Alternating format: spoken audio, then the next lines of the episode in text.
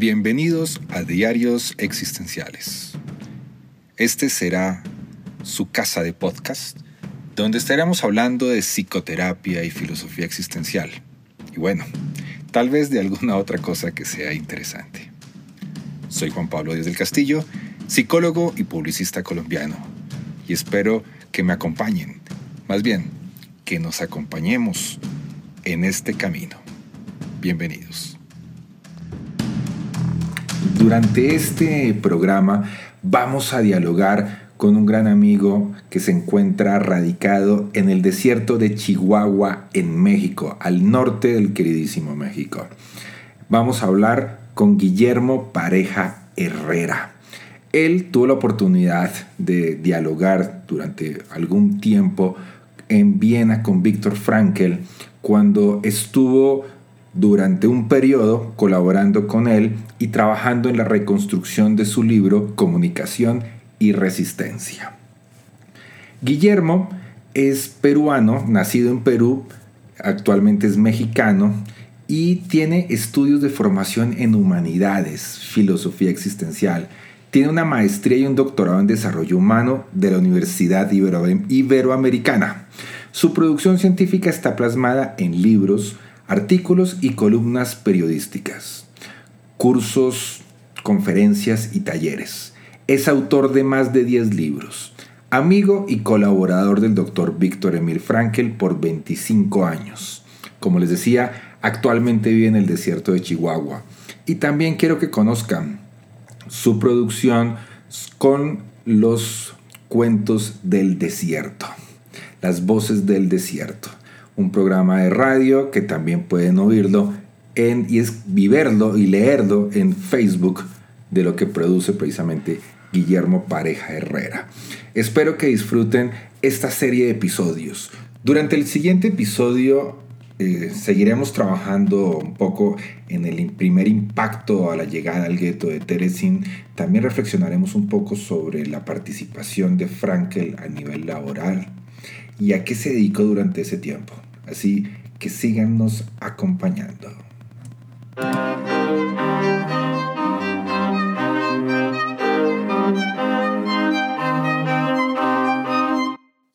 Guillermo, ya vemos el impacto de lo que, lo que significa pues, perder todo lo que estaba perdiendo en mi ciudad, dejar el apartamento, llegar a un lugar, a un lugar, enviar a un lugar sin saber a dónde voy, encontrarme con esto.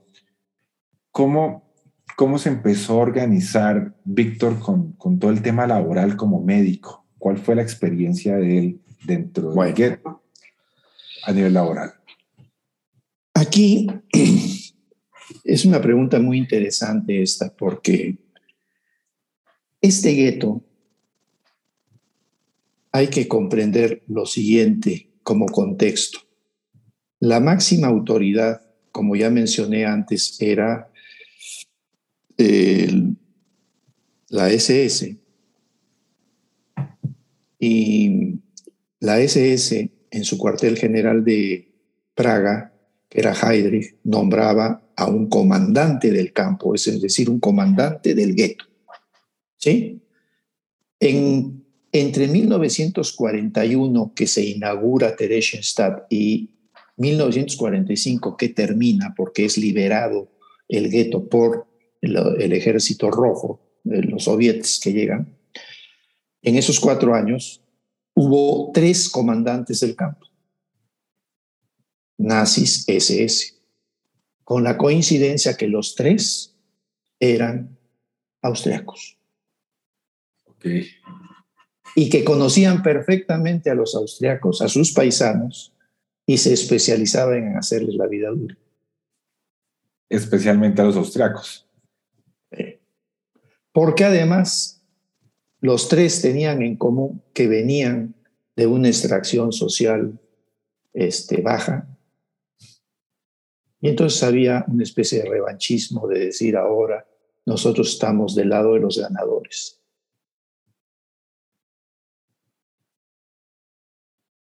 Esto creo que es muy importante. Un poco, un poco y el comandante... El comandante del campo, por instrucciones de Heydrich, que estaba en Praga, que es el que ideó toda la esta estructura llamada Theresienstadt tenía toda una guardia militar, ¿sí? Y aparte estaba la Wehrmacht atrás, que era el ejército, pero ahí tenía una guardia de ciento cincuenta más infiltrados de la ese ese que veían a ver si había algún foco de rebelión o algo. Eran puros viejitos, gente muy grande en general, y también había, como decían, niños, pequeños, adolescentes. Pero a lo que voy es esto, respondiendo a tu pregunta.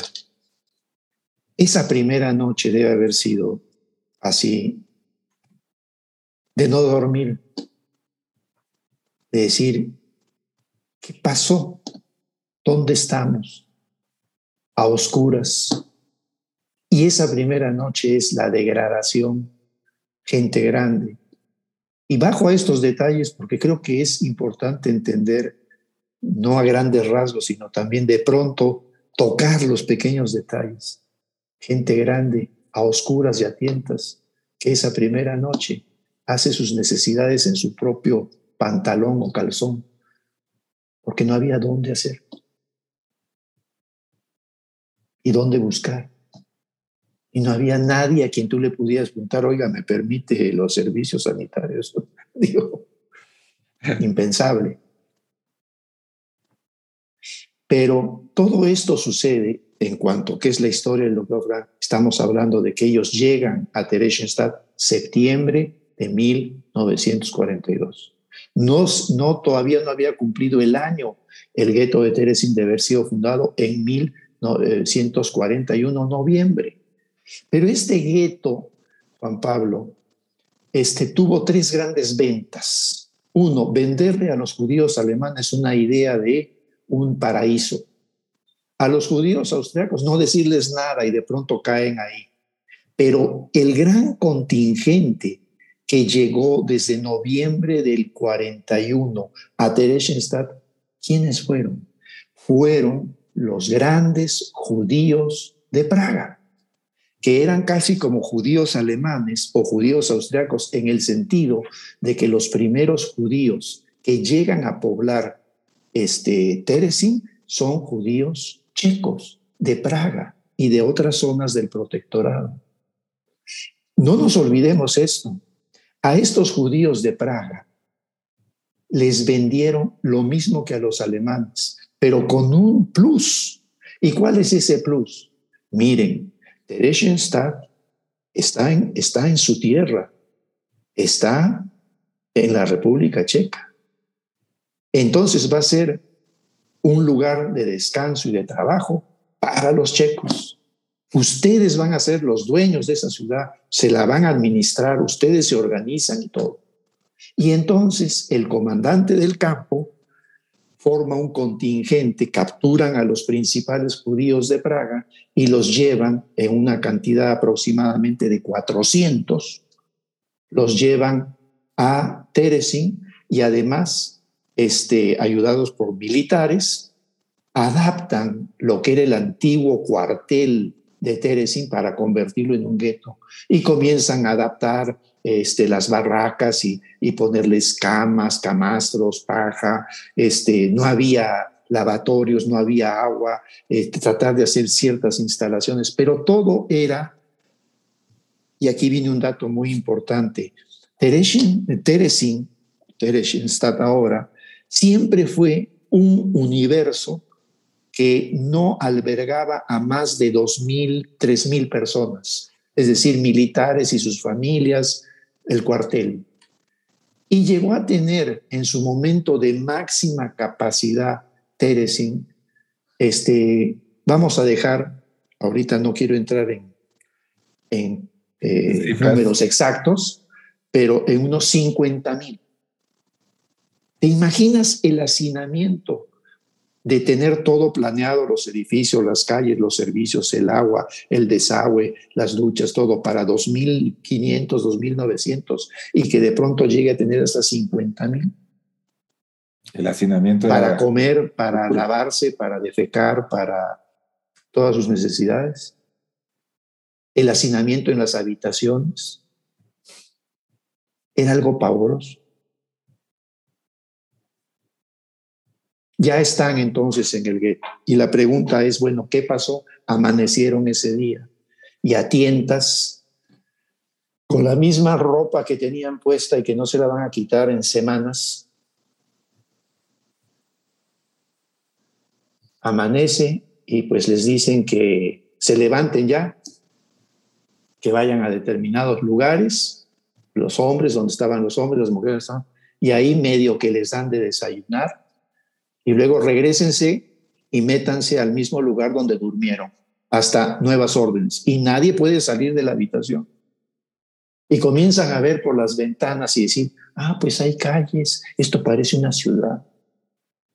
Y comienzan poquito a poco a imaginar dónde están, porque ellos no recibieron un mapa. Esto se llama Terezín, mide tanto por tanto, tiene calles, tiene plazas. No, no, no, no, no. Los metieron en un hueco. Y poco a poco les comienzan a dar información. Entonces, ¿qué pasa? La administración, lo digo rápidamente, la administración del gueto estaba siempre con una autoridad máxima, que era el comandante alemán, nazi, de origen austriaco. Él se encargaba de la seguridad y de controlar a toda esa población que estaba en el gueto, pero no lo hacía él directamente con sus guardias, sino que usaron una estrategia fantástica. Dijeron, hay un dicho en español que decimos que para que la cuña apriete tiene que ser del mismo palo. Entonces, ¿qué hicieron? Dijeron, si queremos controlar esta población judía del gueto, tenemos que tener unos intermediarios entre nosotros, los nazis, y los de la población judía, que sean judíos. Y entonces, ¿qué hicieron? Formaron en el gueto de Terezín, y esto lo hicieron prácticamente en todos los guetos. En Europa formaron lo que se llama el Consejo de Ancianos Judíos, ¿sí? el, el, el Judenrat. Este Consejo de Ancianos es un nombre que tomaron pues, de la misma estructura tradicional judía, de que eran los ancianos, rabinos y en general la gente mayor, la gente sabia, a los que se les consultaba, los que enseñaban la Torá, los que daban consejo, etcétera, etcétera. Pero aquí seleccionan, ¿sí? Los nazis seleccionan con muy buena capacidad de observación quiénes son los judíos más aptos para hacer el trabajo negro, el trabajo sucio, de constituirse en una especie de administradores del gueto que les reportaran absolutamente todo a los nazis y que organizaran la vida del gueto. Y entonces, como si fuera una gran ciudad, inmediatamente desde el año cuarenta y uno organizan departamentos y al frente de cada departamento ponen a un judío checo, porque ellos se sentían dueños del gueto. Y hay departamento de ingeniería, departamento de electricidad, departamento de alimentos, departamento de eh, tiempo libre, departamento de camas, departamento de aguas, departamento de todo. Y cuando uno ve los documentos de Terezín, era una hiperburocratización de la vida. ¿Por qué? Porque ellos necesitaban tener control absoluto de todo lo que pasaba ahí. Y al mismo tiempo transmitir... Ajá. Una sensación de orden para que los judíos que estaban en el gueto este, vieran de que era una vida, entre comillas, normal, que había actividades, que poquito a poco se los comenzaron a dosificar. Sí. Y bien. Que no era una prisión, sino un lugar de estar. Sí. ¿Por cuánto no tiempo? Recuerdo. ¿Quién sabe? Pero ahí tenían que estar y tenían que hacer algo. Y aquí viene la respuesta específica a tu pregunta. Ajá. ¿Qué, qué hacían? Bueno, al primer día, en el caso específico de Víctor, no me voy a meter ahorita con el resto de la familia. Víctor llega ahí a los treinta y siete años, o sea, era un muchacho, un médico muy joven, que era muy joven comparado con toda la población. ¿Por qué era tan joven? ¿Por qué era la excepción él? Por una sencilla razón, porque él se queda a cuidar a sus padres viejos. Si no, él ya se hubiera ido. Y este gueto se organiza precisamente para los viejos, los prominentes. Y es una excepción que llegue Víctor tan joven con su mujer tan joven. Bueno, Al día siguiente vienen las autoridades del campo y forman este, los, eh, los Hunderts, es decir, los grupos de cien. Así les llamaban, los grupos de cien. ¿Qué eran los grupos de cien? Iban barraca por barraca y formaban grupos de cien. Y ahí entraban este, hombres, mujeres, hasta niños. Y durante un mes, sin chistar, durante un mes, esos cien tenían que hacer todos los trabajos, desde muy temprano en la mañana hasta la noche, que la autoridad judía del gueto les asignaba a esos cien. Y entonces, imagínate esta escena. Por ejemplo, a cuatro de nosotros nos toca lavar las letrinas inmundas porque con tanta gente, pues se llegaban a tapar y teníamos que limpiar esas, traer, acarrear agua en cubetas, echarle y medio limpiar, y una cosa nauseabunda. Pero en esos cuatro, de ese grupo de cien, tu compañero podía ser un ex juez alemán, un notario de Múnich, un músico de Berlín, y en ese momento ya no hay nombres. Seguían conservando sus nombres y apellidos porque en los campos de concentración es donde te ponían número, que es el caso de Auschwitz. Ahí no, ahí tú te seguías llamando, pero todo tu valor, tu prestancia, tu título, eh, tu clase social, ahí quedaba completamente anulada. ¿Por qué? Porque el meterte en ese grupo de cien y asignarte un trabajo, tú ya no podías tú ahí significar nada, ni pedir nada, ni exigir nada. Y esto era obligatorio absolutamente para todos los que entraban durante un mes. Entonces podemos nosotros concluir, y hay cantidad de testimonios, y afirmar que Viktor Frankl, por su edad, su mujer, estaban de, cada quien dentro de su grupo de cien y haciendo cosas como barrer calles, recoger basura, limpiar la popó, las letrinas, traer carbón, leña, poner a vigilar en una puerta, etcétera, etcétera, etcétera. Labores que muchos ni soñaban en su vida que podían hacer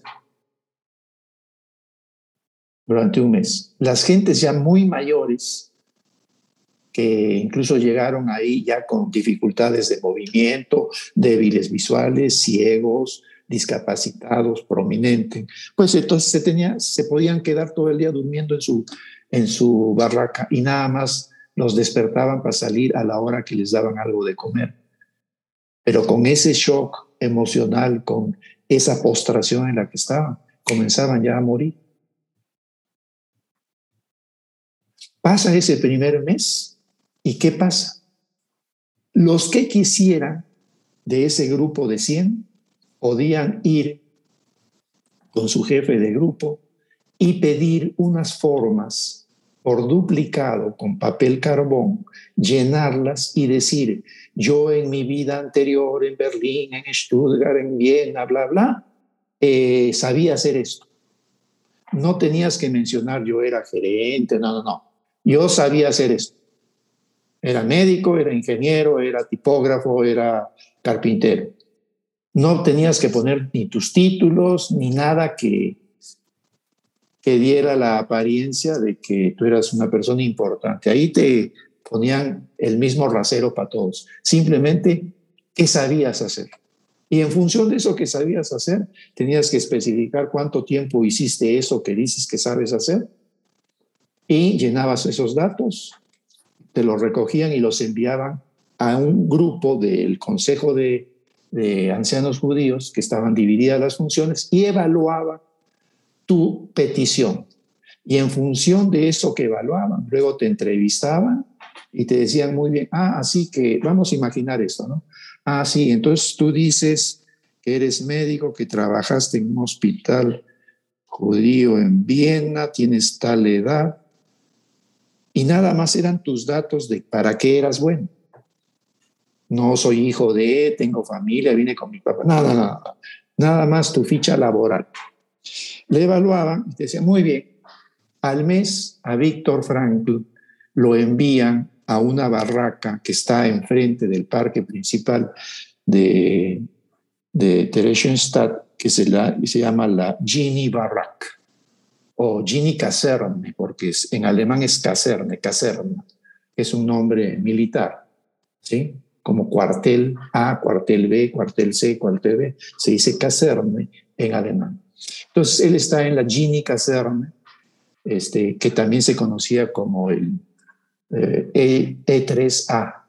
Bueno, eh, lo asignan ahí y prácticamente él trabaja y vive ahí. ¿Por qué?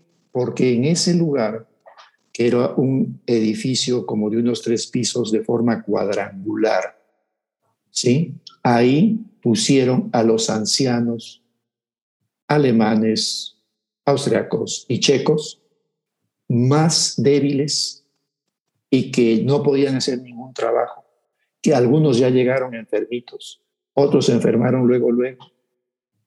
El agua y la condición del agua era fatal, comenzaron a presentar eh, síntomas de enteritis, es decir, diarreas, deshidratación, desnutrición. Y no nos olvidemos, cuando llega eh, Viktor Frankl y su familia, en el otoño, y el otoño allá es un otoño fresco, por no decir frío, con mucho viento, y luego ya estamos en octubre, y en noviembre es un friazo húmedo. Y entonces, ¿qué pasa? Su padre entra en un estado de depresión y de postración, muy poco alimento, había días que ya no se podía levantar, ni tenía ganas de levantarse, hacer una fila en su barraca, con su pocillo para que le dieran de comer. Entonces Víctor este, veía a su padre que estaba en esa zona, iba y le llevaba algo de comida, que eso estaba prohibido, llevar comida a otros. Tú tenías que responsabilizarte de tu platillo y nada más. Y no había de que yo te doy el pan y que hagamos intercambio. Se hacía, pero bajo cuerda, pero si se daban cuenta, pues te metías en problemas. Entonces a él le asignan trabajar ahí, en esa, diríamos, en esa, en esa área hospitalaria, pero de gente que si lo viéramos ahorita con las categorías clínicas que tenemos de hospitales ahora, pues eran ya prácticamente pacientes candidatos a ser pacientes terminales.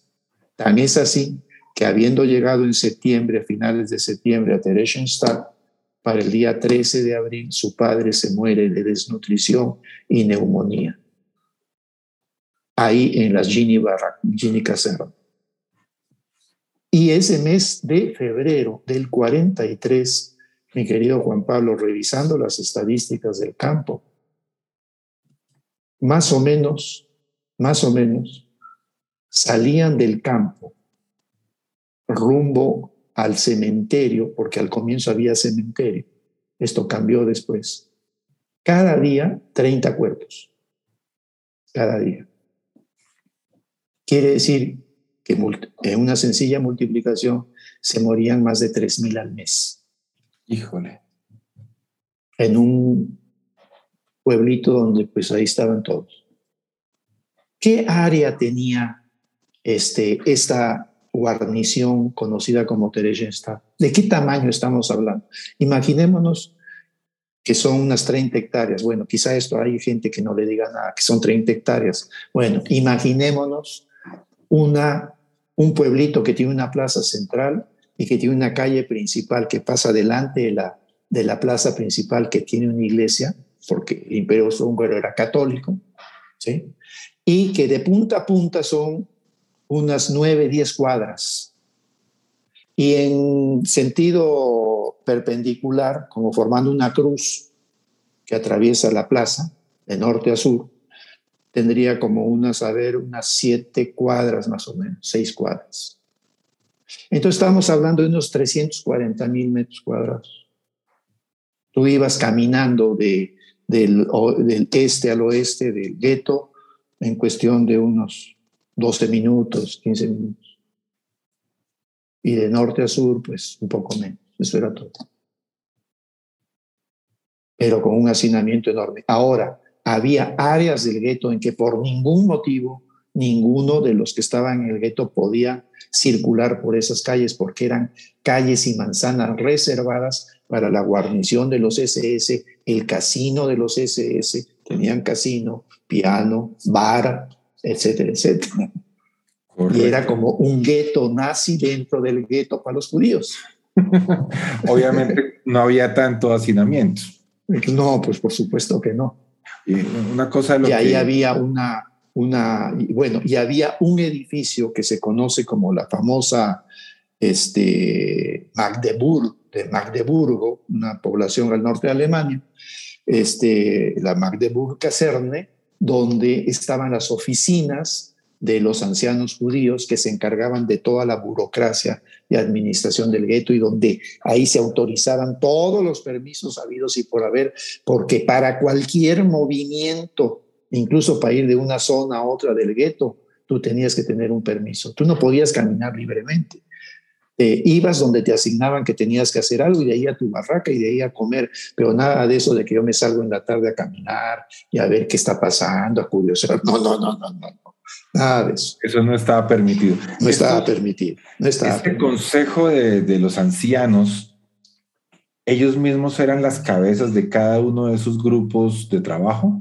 ¿O ellos eh, asignaban a, a esos cabezas? Los, el Consejo de los Ancianos era un grupo súper selecto que a veces que fluctuaba entre dieciséis a treinta miembros, y todos tenían que reportar cómo estaban cada uno de los departamentos administrativos del gueto.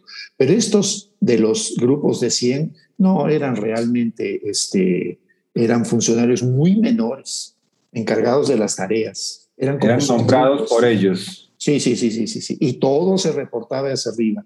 Y el Consejo de los Ancianos, que tenía, como te decía, entre dieciséis y treinta según las organizaciones y reorganizaciones continuas de las funciones, la cabeza de esos ancianos eh, era, el, diríamos, la máxima autoridad judía del campo.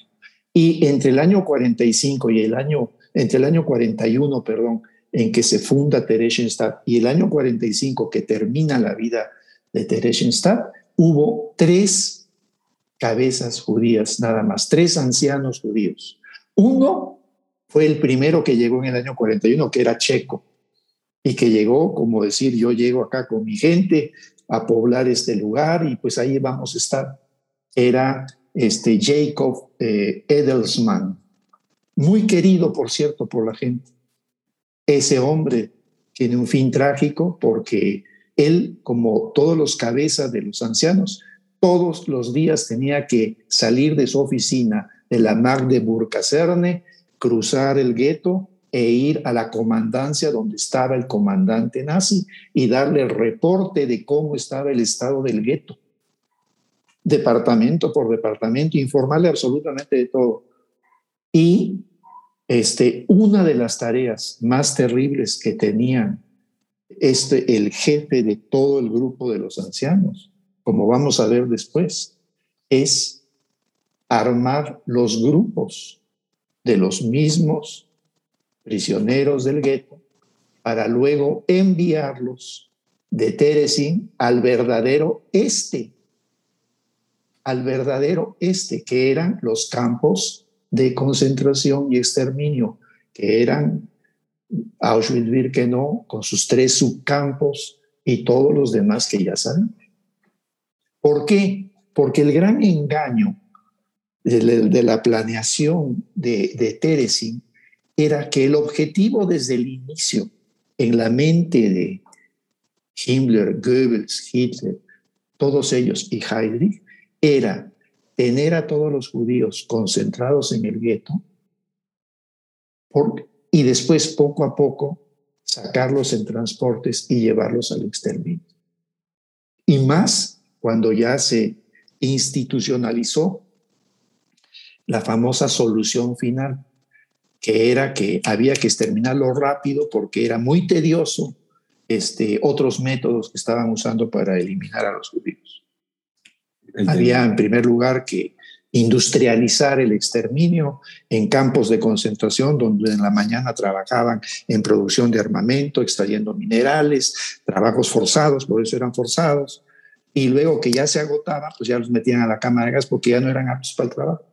Entonces cumplían una doble función, extraerles la fuerza productiva hasta el punto en que ya no sirvieran para eso y morían por agotamiento, y prácticamente ya el empujoncito era el, el horno crematorio. Pero este, ese plan, diríamos pues siniestro, de que de Theresienstadt estaba en la mente de, sus, de los que lo imaginaron, y es que era un campo de paso. Pero nunca se mencionó que era de paso. Cuando estaban en el gueto, ellos no sabían qué iba a pasar con ellos. Hasta que comenzaron los transportes. ¿Cuándo comienzan los transportes? En el año mil novecientos cuarenta y tres.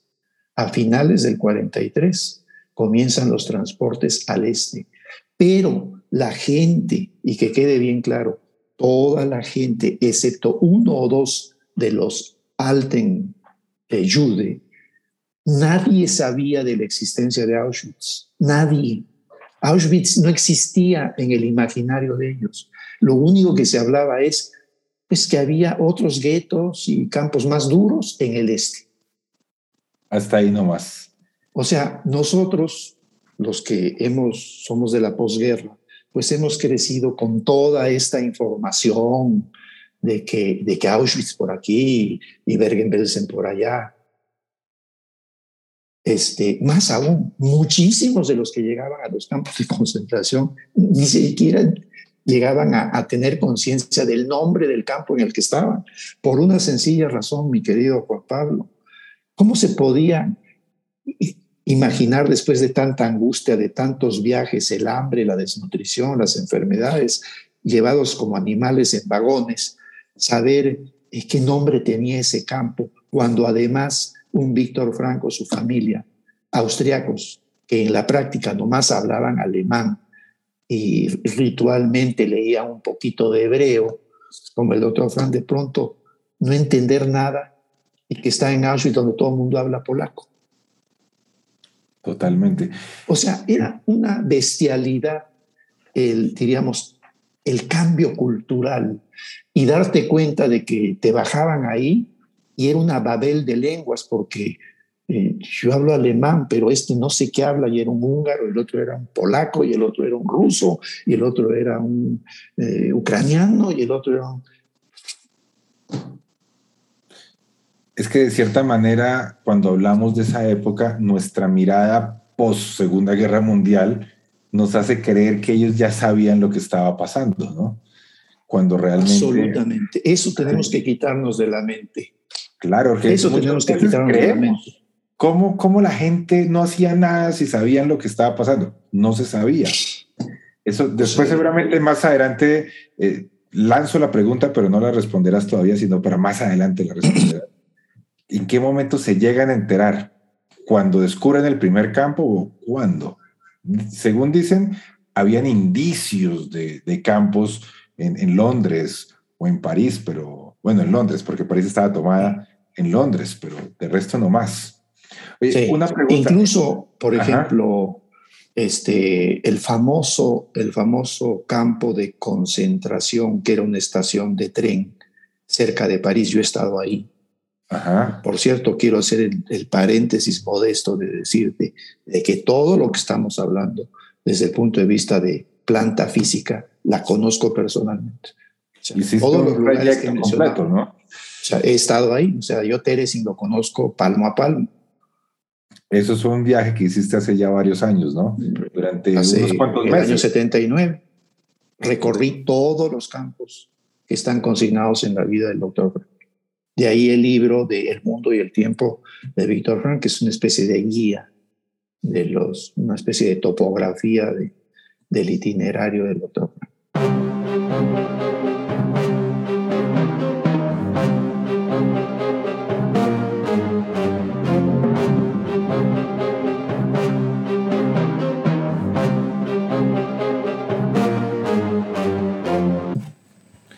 Y de esta manera finalizamos un episodio más de los Diarios Existenciales en esta conversación con Guillermo Pareja Herrera. En este episodio pudimos revisar un poco, continuando con el impacto de la llegada al gueto, cómo se formaba la, la vida un poco en el gueto, y sobre todo vimos cómo Viktor Frankl se acercó a la posibilidad de ejercer su profesión. Desde los micrófonos de los Diarios Existenciales, soy Juan Pablo Díaz del Castillo y les digo muchas gracias por acompañarme.